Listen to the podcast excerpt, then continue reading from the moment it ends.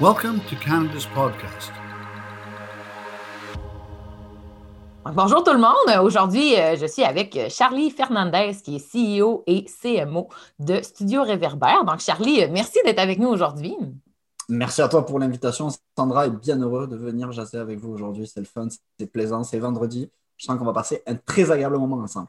Oui, ben moi aussi, j'ai le, j'ai le sentiment. Puis comme on disait justement, euh, nous, on pourrait parler très longtemps, fait qu'on va essayer de, de garder ça euh, dans le, le, le, 20 minutes alloué. Euh, mais en fait, je pense, Charlie, c'est qu'on a beaucoup de choses à dire en regardant ton parcours. Il y a plein de sujets auxquels on aimerait toucher. Fait qu'on va essayer de voir si on regarde de parler de tout aujourd'hui. Mais en commençant, explique-nous qu'est-ce qui t'a amené à devenir entrepreneur? Euh, je vous dirais pas mal un concours de circonstances dans la mesure où je viens absolument pas d'une famille ou d'un environnement où il y avait un fort, euh, je pourrais dire, background entrepreneurial. Euh, mon, père, était employé, ma mère était professeure de danse. Je viens d'une ville qui est, qui est, petite où il n'y a pas vraiment d'organisation qui promouvoit l'entrepreneuriat, que ce soit au niveau des jeunes ou je dirais au niveau général. Donc ça s'est fait avec euh, le temps, ça s'est fait euh, par le biais entre guillemets d'un parcours scolaire plus ou moins abouti, on va voir ça comme ça, ou plus ou moins, je dirais, euh, alternant entre les hauts et les bas. Ça peut rappeler certains parcours entrepreneuriaux, on va se le dire aussi. Puis ben, ça s'est fait tout simplement quand ben, j'ai été confronté en fait à la réalité du marché du travail, si je puis dire, où j'avais pas de la difficulté à trouver ma place, mais où euh, parfois, ben, peut-être j'avais des idées qui étaient bien ancrées, puis je voulais avoir par exemple l'opportunité ben, parfois de me tromper ou parfois ben, justement de mettre en pratique ce que je pensais être bon pour valider, ben, si je puis dire, mes hypothèses. Puis malheureusement, c'est pas quelque chose qui m'était possible donc en tant qu'employé dans les X entreprises où j'ai travaillé. Puis un jour, j'ai eu la chance d'être licencié. Puis euh, ça a été le moment où j'ai dit bon ben c'est super, c'est le coup de pied aux fesses que tu attendais, euh, let's go. Puis ça a commencé un petit peu comme ça, puis ça a été vraiment une. C'était paradoxal, j'en parlais hier dans une autre entrevue que je donnais. En même temps, je pense que la majorité des gens dans ce genre de contexte se sentiraient avec un poids énorme sur les épaules. Puis moi, ça a vraiment été l'effet à l'inverse. Je me suis vraiment, vraiment senti libéré. Puis ça m'a pris peut-être 3-4 jours pour retomber sur mes pattes et directement aller justement jaser avec mes premiers clients potentiels. À l'époque, j'étais travailleur autonome, donc conseiller vraiment en, en communication et marketing numérique. Puis ça a vraiment, vraiment été un coup de cœur. Puis ça a été le début ben, de, plusieurs projets entrepreneuriaux notamment. Génial. Donc là, euh, tu es impliqué dans, dans justement, là, on voit dans ta la ligne directrice, c'est les communications, c'est le marketing, c'est ta passion. Euh, dans le fond, comment, comment tu vois que ça, ça, se, ça se reflète en fait dans toutes les implications dans lesquelles tu es, puis pourquoi en fait c'est si important pour toi euh, les coms et le marketing? Ben, en fait, pendant très très très longtemps, en fait, mon, euh, aspiration, si je puis dire, dans la vie d'un point de vue professionnel, était de prendre vraiment le même chemin, entre guillemets. Je dis vraiment entre guillemets parce qu'on n'a pas du tout le même background avec mon papa, mais prendre le même chemin que lui. Donc, travailler vraiment dans le domaine de la mode, du prêt-à-porter, donc tout le volet production-achat. Puis, euh, j'ai eu la chance de faire de nombreux stages, notamment à l'étranger, que ce soit en Chine, que ce soit en Afrique du Nord, que ce soit en Europe, que ce soit donc également dans les Caraïbes. Puis, je me suis rendu compte que c'était vraiment trop compliqué. Donc, arrivé à l'âge de 16-17 ans, euh, pas de déception, mais retour à la réalité, je me dis, tu veux pas faire ça, c'est pas vrai. Donc, euh, j'ai commencé à magasiner autre chose à faire, si je puis dire. Puis c'est là un petit peu où les réseaux sociaux ont commencé, si je puis dire, à connaître leur avènement, notamment avec Facebook à l'époque, qui commençait déjà à faire parler de lui avec les profils, les groupes, etc. Puis, euh, ça a coïncidé ce moment-là avec le moment où je suis rentré à l'université, donc en école de commerce, à l'IDRAC, dont je suis l'ambassadeur présentement au Canada, et où j'ai intégré le bureau des étudiants, justement, en titre de responsable des communications. Puis c'est là que j'ai découvert, en fait, le pouvoir, justement, des réseaux sociaux et du numérique, en fait, dans la vie en général, donc là, dans une vie académique. Puis, lors des stages que j'ai fait ultérieurement, j'ai essayé de transposer, si je puis dire, ce domaine-là ben, dans les métiers que j'allais faire, euh, entre guillemets, par la bande des stages, encore une fois, qui m'étaient proposés. Puis, c'est là où j'ai euh, vraiment attrapé le virus et c'est là où j'ai commencé à m'intéresser, ben, oui, au référencement naturel, au email marketing, au marketing des réseaux sociaux, etc., etc. Pour, euh, bien ensuite, après quelques voyages, notamment à Londres, puis à Beijing, me retrouver au Québec et intégrer l'Orchestre symphonique de Québec. Puis, euh, je, fais, je là-bas un an, je faisais du télémarketing, donc la personne qui vous appelait le soir pendant que vous soupiez, c'était moi. Puis, euh, non, j'ai intégré vraiment ensuite plus rapidement des agences. Puis, c'est vraiment là où j'ai commencé à professionnaliser ma démarche, à lire peut-être davantage d'articles, à écrire moi-même des articles, à donner des conférences. Bref, c'est là où j'ai commencé un petit peu à comprendre l'impact du numérique à large et des réseaux sociaux, encore une fois, dans la, mais dans la vie d'une entreprise, que ce soit au niveau des ventes, du marketing, des RH, de la direction. Puis, c'est là où j'ai commencé à creuser dans cette direction-là pour aboutir où je suis aujourd'hui. Donc, ben, tout simplement cofondateur de la première agence spécialisée sur Instagram au Canada. C'est génial. Puis c'est pas seulement ça que tu fais également. Donc, tu es également propriétaire d'un restaurant? Oui, ouais, je suis cofondateur également d'un restaurant donc, euh, qui est situé donc, dans la basse ville à Québec, donc dans le quartier Saint-Roch, qui s'appelle Le Jacques, où on est plusieurs associés de différents backgrounds. C'est ça aussi qui est très, très intéressant. L'alchimie est plutôt bonne et qui propose une expérience qui est très euh, nichée, je dirais, qui est très feutrée. Le Jacques, c'est un établissement où on peut aller entre amis pour fêter une belle occasion, où on peut aller faire une date, où on peut aller avec de la famille. C'est un endroit qui est très versatile, mais qui reste toujours, je pense, euh, pas pédant, qui est pas présomptueux, mais qui est toujours assez cossu, assez agréable, assez. Euh, on se sent bien, voilà. On se sent placé à sa juste valeur. Donc c'est quelque chose qui me rejoint beaucoup également, puisque c'est quelque chose qui mélange un petit peu le savoir-vivre à la française et le savoir-vivre et le patrimoine gastronomique québécois. Donc euh, après 11 ans d'expatriation, ça me reflète bien. Puis sinon, quand j'ai un petit peu de temps, ben, je m'implique à droite à gauche, comme, comme tu le sais. Oui. Puis justement, justement, parlons-en de, de, comment ça s'est passé, toi, quand tu es arrivé au Québec. Là. Pour toi, là, c'est quoi les, les leçons que tu as tirées que les gens qui se disent ben moi, je veux, j'arrive, j'arrive au Québec, je veux me partir en entreprise, comment ça fonctionne? C'est quoi, toi, les choses que tu as appris que tu aimerais partager avec ces gens-là? Ben, la première chose que j'ai appris, puis peut-être qui est très très différent, et je dis peut-être volontairement parce qu'encore une fois, j'ai peut-être pas eu cette influence entrepreneuriale lors euh, de entre guillemets mon long passage en France, parce que je suis né quand même en France et j'ai été euh, born and raised, comme on dit en anglais, en France, mais que j'ai pas vu ni en France, que j'ai pas vu en Angleterre et que j'ai entreaperçu lors de mon passage en Chine, c'est vraiment encore une fois ce volet encouragé à l'entrepreneuriat. Puis quand je suis arrivé au Québec, et pourtant quand j'en parle avec des Bécois, ils me disent pourtant on est la province où l'entrepreneuriat est peut-être moins stimulé. Moi, pour moi, ça a vraiment fait toute une différence. Je voyais qu'il y avait vraiment des structures qui venaient appuyer ça, puis qu'il y avait vraiment des initiatives concrètes et des événements qui étaient justement développés de façon à promouvoir et à encourager l'entrepreneuriat.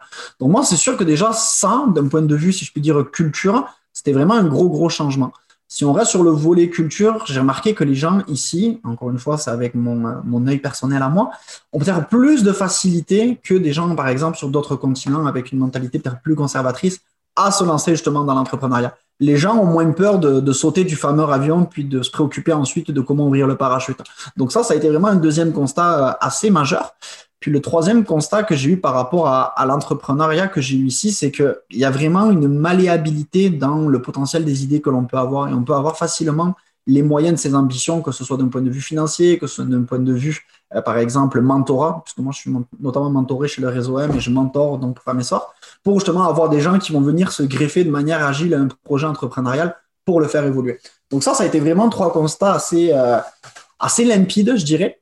Puis ensuite, les facteurs qui ont fait en sorte, ben, si je puis dire, que cela ait été rendu possible à mon petit niveau, euh, je pense que c'est beaucoup basé, entre guillemets, ou ça a beaucoup été basé au début par euh, le bénévolat. Moi, j'ai été bénévole pendant très longtemps, je le suis encore d'ailleurs, puis c'est quelque chose qui me tient énormément à cœur. Euh, je pense que comme la majorité des immigrants, on est toujours un petit peu redevable du pays qui nous accueille, donc on a toujours propension à vouloir donner aux gens, en fait, en retour. Donc, j'ai été longtemps bénévole au Web Québec, qui est quand même le plus gros événement euh, numérique francophone en Amérique du Nord, qui vient de se terminer d'ailleurs récemment, où j'ai été ben, gestionnaire de communauté, puis directeur des communications. Euh, je me suis impliqué en radio à CKIA, je me suis impliqué également dans le CA de la Chambre de commerce française au Canada. Présentement, comme je le mentionnais, je suis également ben, mentor chez Femmes et je suis également ambassadeur de mon école de commerce sur le Canada. Donc, pour moi, c'est des moyens vraiment de rendre, si je puis dire, l'appareil, ou du moins de rendre à autrui ce que quelqu'un m'a donné par le passé ben, pour faciliter quelque chose, que ce soit une expatriation, que ce soit un deal à closer, que ce soit une embauche peut-être ou quoi que ce soit. Ben, moi, à t'entendre parler, je crois que c'est également les, immigrants entrepreneurs comme toi qui viennent aussi changer la culture ici parce que je crois que, euh, je crois fortement que la, la, la raison pourquoi le bénévolat est important pour tout le monde, c'est qu'on veut redonner au suivant, mais euh, je crois qu'on voit plus qu'on voit de gens qui le font, puis plus qu'on voit des gens comme toi qui s'impliquent, qui en parlent, qui font la promotion en fait de, l'accomplissement de soi par le bien d'aider quelqu'un d'autre, ben je pense que ça fait que tout le monde communément voit la valeur ajoutée de ça dans leur vie. Là. Je pense que c'est vraiment ça pour toi. Là. Tu t'impliques, mais ça te redonne beaucoup. Là. Ouais, puis même personnellement, je pense que ça me permet aussi ben, de couper de certaines choses plus du quotidien. Là, souvent, je dis que je suis, euh, on en parlait un petit peu avant, là, je suis le, le, mécano entre guillemets qui a monté un garage par passion de la mécanique. Puis c'est pas forcément le meilleur move à faire en entrepreneuriat. Ça me plaît énormément de faire ce que je fais, de faire euh, de la fiscalité entre guillemets, de faire de la comptable, de faire des RH, de faire de la mine, de faire un peu de marketing de temps en temps, des rencontres comme on fait ce matin et tout ça. Mais des fois, quand je switch de chapeau, puis que je retombe, mettons avec mon chapeau de mentor ou mon chapeau de mentoré ou mon chapeau d'ambassadeur ou peu importe, je revois entre guillemets des choses que j'ai peut-être été forcé à oublier ou à moins faire de par ben, l'évolution, ben, entre guillemets, un petit peu de, mon rôle chez Réverbère. Puis je, c'est bien, ça me permet, entre guillemets, de reconnecter avec des amours passés, puis c'est loin d'être désagréable. c'est super. Puis justement, là, en parlant de, ton implication, puis tu as une vie, as une vie chargée, tu aimes ça les choses qui changent. Puis je vois vraiment qu'avec Studio Réverbère, agence marketing, formation marketing, Instagram et mm-hmm. ton copropriétaire de restaurant, la dernière, dans les dernières années, là, avec la situation actuelle, il y a quand même, tu as quand même eu des, défis à surmonter. Tu as, trouvé ça comment, là, toi, de vivre cette réalité-là avec, euh, avec la situation de pandémie mondiale?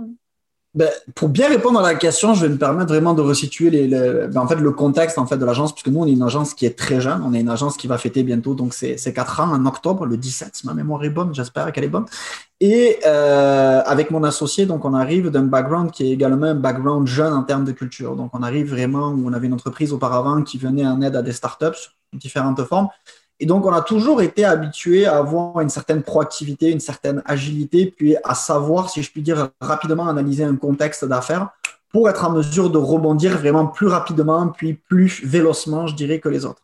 Puis cette caractéristique-là, que moi j'appelle un peu un, soft skill dans notre domaine, ça a vraiment été prépondérant dans l'évolution de Reverber depuis les quatre dernières années, mais surtout dans les deux dernières années. Réverbère, pour expliquer un petit peu aux gens qui sont moins familiers euh, avec la structure, on est la première agence donc spécialisée sur Instagram et son écosystème au Canada. on s'entend, Instagram, c'est plus seulement une application sur un téléphone. Et nous, qu'est-ce qu'on fait? C'est extrêmement simple. On aide par le biais de cet écosystème à aider donc des entreprises à répondre à des enjeux donc euh, ben, d'affaires, que ce soit ben, de l'augmentation des ventes, c'est beaucoup ce qu'on fait, ou encore ben, augmenter la notoriété ou se distinguer d'un concurrent ou de fidéliser de la clientèle. Puis pour ça, on utilise différentes expertises bien entendu, ces expertises ont considérablement évolué donc au fil des dernières années. Il y en a une particulièrement qui a énormément évolué, c'est tout le volet formation. On a extrêmement consolidé, notamment l'année dernière, de façon ben, tout simplement à s'adapter aux mesures gouvernementales qui étaient mises en place et répondre bien entendu aux enjeux de notre communauté. Puis ça a fait qu'on a eu une année 2020 extrêmement occupée avec, je dirais, pas mal tous les indicateurs possibles et inimaginables dans un verre très, très, très, très vif et qui nous a permis ensuite ben, de développer d'autres initiatives. C'est-à-dire toujours cette logique de, oui, avoir la chance, si je puis dire, de bénéficier donc, ben, de, la confiance de nos clients et de la communauté, mais de leur rendre d'une certaine façon, dans la mesure où l'automne dernier, donc l'automne 2020, on a offert pour environ 1,2 million donc, de dollars en formation à des PME donc, du Québec qui avaient été impactés. Donc toujours cette logique, encore une fois, de, redonner un petit peu au suivant. Puis, euh, ça continue cette année. Ça continue cette année puisqu'on a d'autres projets. On a notamment lancé un programme de croissance qui vient aussi en aide justement aux entreprises pour leur aider à développer leurs ventes sans risque. Puis ça, c'est quand même très haute. Et donc, de ce fait, si je puis dire, on continue à surfer sur cette dynamique extrêmement positive que l'on voit, nous, du côté des agents. Maintenant, si on fait le parallèle avec le domaine de la restauration, qui est probablement, selon mon humble avis, avec l'hôtellerie et les métiers des arts et de la culture, les domaines les plus impactés par la pandémie, c'est sûr qu'on passe d'un blanc euh, très blanc, très vif, euh, à un noir un petit peu plus, un petit peu plus sombre, un peu plus tombé, on va dire. Euh, moi, j'ai été particulièrement peiné, si je puis dire, de ce que, ce que j'ai vu dans les dernières années, parce que oui, bien entendu, on a des restaurateurs qui sont fermés, mais on a des gens qui, comment je pourrais dire, malheureusement, sont impactés d'une manière extrêmement négative par cette fermeture-là. Puis je ne parle pas vraiment de perte d'emploi, je parle de gens qui sont entrés dans des dépressions, des gens qui ont décidé de vraiment ne plus avoir aucun lien avec la restauration et tout ça. Donc c'est sûr que c'est, c'est, euh, j'ai une certaine pudeur quand je parle de la situation actuelle, dans la mesure où d'un côté, encore une fois, on a été pas privilégié, mais on a su tirer profit des désavantages de la situation actuelle. Et d'un autre côté, ben, euh, on a perdu une brigade au restaurant, on a dû repenser une offre, on a dû, euh, on a dû composer avec tous les éléments en fait que composent les, restaurateurs. Puis j'en profite pour leur adresser mes, mes meilleurs voeux de force et de soutien.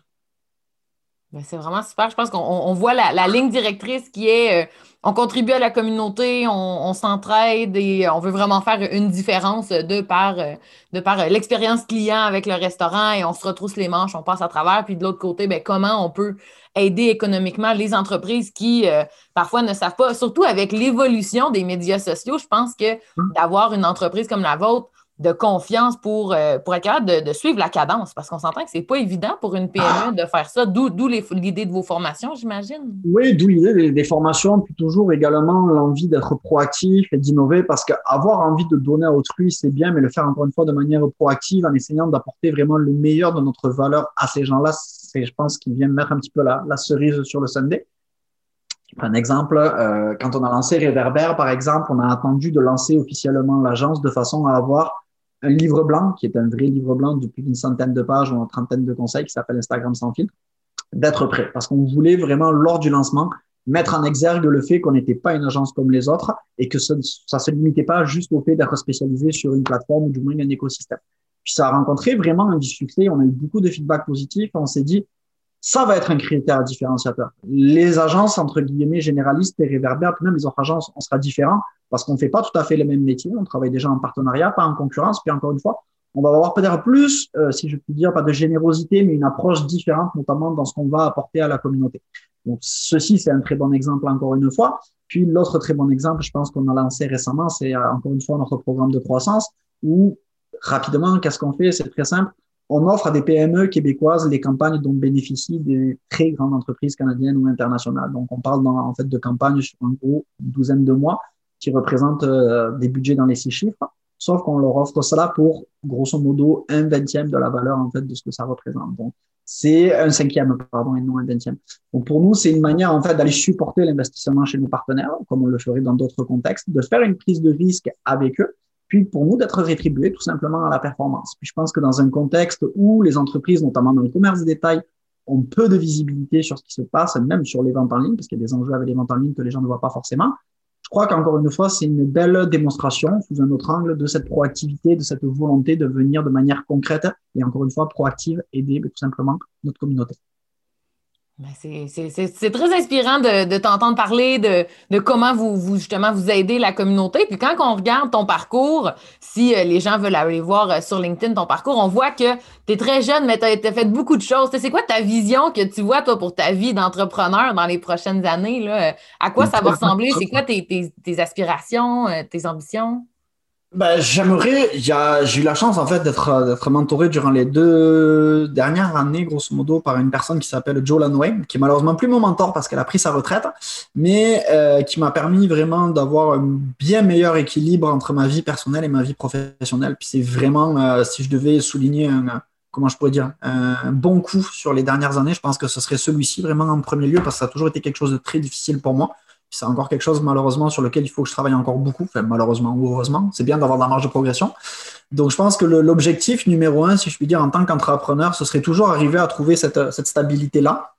Ça peut sembler égoïste, mais c'est vraiment ça. L'autre, bien entendu, ben, c'est ben, comment je pourrais dire?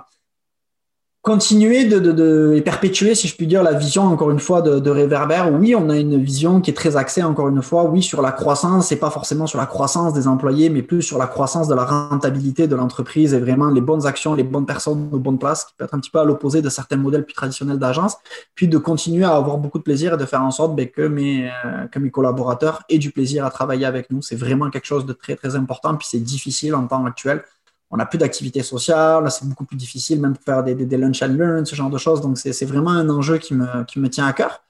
Si ensuite je devais citer un enjeu pour le restaurant, puis c'est vraiment un enjeu que je souhaite à tous, c'est que ben, au moins cet été, on ait le plaisir de pouvoir réouvrir des terrasses et de faire en sorte ben, que, qu'on fasse passer également un bon moment aux gens. Je pense que ça, ce serait quand même quelque chose de très important. Puis ensuite, sur le plan plus entrepreneurial at large, j'aimerais ben, en fait continuer en fait pas me diversifier en tant qu'entrepreneur, mais je suis un petit peu un touche à touche, quelqu'un qui s'intéresse à beaucoup de choses. Puis si j'avais des opportunités d'investissement ou d'implication dans d'autres projets entrepreneuriaux, à titre d'actionnaire minoritaire, ça me, ça me plairait énormément. Parce qu'encore une fois, j'aime sortir un petit peu de mon carcan sans pour autant me déconcentrer de ce que je fais pour ben, continuer à apprendre et encore une fois, ben, apporter ma petite valeur ajoutée à, à d'autres projets, à d'autres visions. Puis avant de terminer, euh, une dernière question que j'ai pour toi qui, je crois que ça pourrait euh, intéresser justement les entrepreneurs ou les auditeurs qui nous écoutent. Euh, en fait, là, toi, tu as parlé d'être mentor, d'être mentor, d'être mentoré. Tu sais, vraiment, là, c'est, c'est quoi que le mentorat a apporté dans ta vie? Puis c'est quoi un peu la raison pourquoi les gens ils devraient s'intéresser au mentorat, peu importe où qu'ils en sont dans leur carrière? Je me rappelle pas comment j'en suis arrivé au mentorat. Je me rappelle en fait comment j'ai entendu parler du réseau M en fait et de Sage Mentorat qui est vraiment une structure donc de mentorat au, Québec puis que je recommande vivement. En fait, c'était par le biais d'un événement, donc une conférence que je donnais et par, le biais d'interventions que je faisais dans le cadre de cohortes en fait qui partaient donc euh, représenter l'entrepreneuriat québécois en France, dont je faisais partie en 2020 et qui a été la première cohorte annulée, comme tu t'en doutes, pour les raisons que l'on connaît tous. Et euh, j'ai échangé avec des gens qui étaient mentorés là-bas, puis à l'époque, c'était quoi? Je venais de lancer Réverbère, donc c'était ma troisième entreprise, puis j'étais curieux de voir comment je pouvais faire les choses différemment. Puis peut-être savoir un petit peu, encore une fois, comment mieux concilier mes enjeux en tant que personne, donc en tant qu'être humain, versus les enjeux en tant que, professionnel. On fait souvent la part des choses, mais c'est deux entités dans le même corps, donc c'est important. Puis c'est vraiment pour ça, moi, à l'origine, que, j'ai, euh, que je me suis intéressé au mentorat. C'est peut-être pas la raison pour laquelle j'ai approché mon premier mentor, parce que ce que je voulais mettre, c'était vraiment de la, comment je peux dire, dans la structure encore plus dans notre démarche, puis avoir un œil un petit peu plus expérimenté par rapport à nos enjeux d'affaires. Mais au final, c'est ça qui est revenu. Et le principal bénéfice que je tire du mentorat, c'est, vraiment ça. Puis les échanges également avec d'autres mentorés qui sont devenus des partenaires d'affaires ou des amis avec lesquels j'ai beaucoup, beaucoup de plaisir. Donc, si vous vous lancez en affaires vraiment, ou même si, euh, même si vous êtes en affaires depuis longtemps et que vous avez l'impression, pas de stagner, mais que vous aimeriez un petit peu rebrasser les cartes, je trouve que le mentorat, c'est vraiment une excellente chose, que vous soyez mentor ou que vous soyez mentoré, parce que je pense que nos mentors, même moi en tant que mentor, j'en prends parfois beaucoup de mes mentorés également. Génial. Ben, Charlie, on arrive déjà à la fin de notre conversation. Il y a tellement de choses qu'on pourrait ajouter. À 20 minutes, c'est trop court. Hein? oui, mais c'est ça. Donc, euh, ben, Charlie, est-ce qu'il y a quelque chose que tu aimerais euh, partager avant qu'on se quitte? Euh, partager, je sais pas, j'aimerais vous partager beaucoup de, de, de dons de positif. Je suis pas très bon dans le spiritualisme ou dans le positivisme sans même, mais je le sais vraiment sincère. Je pense qu'on est dans des, comment je pourrais dire, dans une période qui est très compliquée pour beaucoup sur le point de vue professionnel, sur le plan également personnel. Donc vraiment vous adresser mes, mes meilleures pensées et mes meilleurs voeux, ben, entre guillemets, de succès dans les projets que vous entreprenez présentement, encore une fois, qu'ils soient personnels ou professionnels. Puis, euh, je ne sais pas si ça va bien aller, mais en tout cas, on va en faire en sorte que ça aille de l'avant. Puis, allons de l'avant tous ensemble et je pense que ça ira mieux euh, dans très peu de temps. C'est génial. Merci beaucoup, Charlie. Puis, si les gens ont des questions, aimeraient te suivre, te contacter, est-ce qu'il y a une manière que tu préfères que les gens le fassent? comme vous voulez. Si vous tapez Charlie Fernandez sur Google, je pense qu'il y a des grandes chances qu'au Québec, je sois le seul qui sorte. Donc, normalement, vous devriez me trouver. Mais allez-y sur LinkedIn, allez-y sur Instagram, allez-y sur le www.studio-reverber.com ou ce qui vous semble être le plus simple pour vous. Euh, généralement, je ne suis pas trop mauvais pour faire des suivis. Super. Ben, merci beaucoup, Charlie, pour ton temps aujourd'hui. Puis, euh, euh, je te retourne l'appareil, le meilleur des euh, pour tous tes projets. Puis merci pour ta passion et ton implication. C'est vraiment inspirant. Merci beaucoup, Sandra. À très bientôt. À bientôt.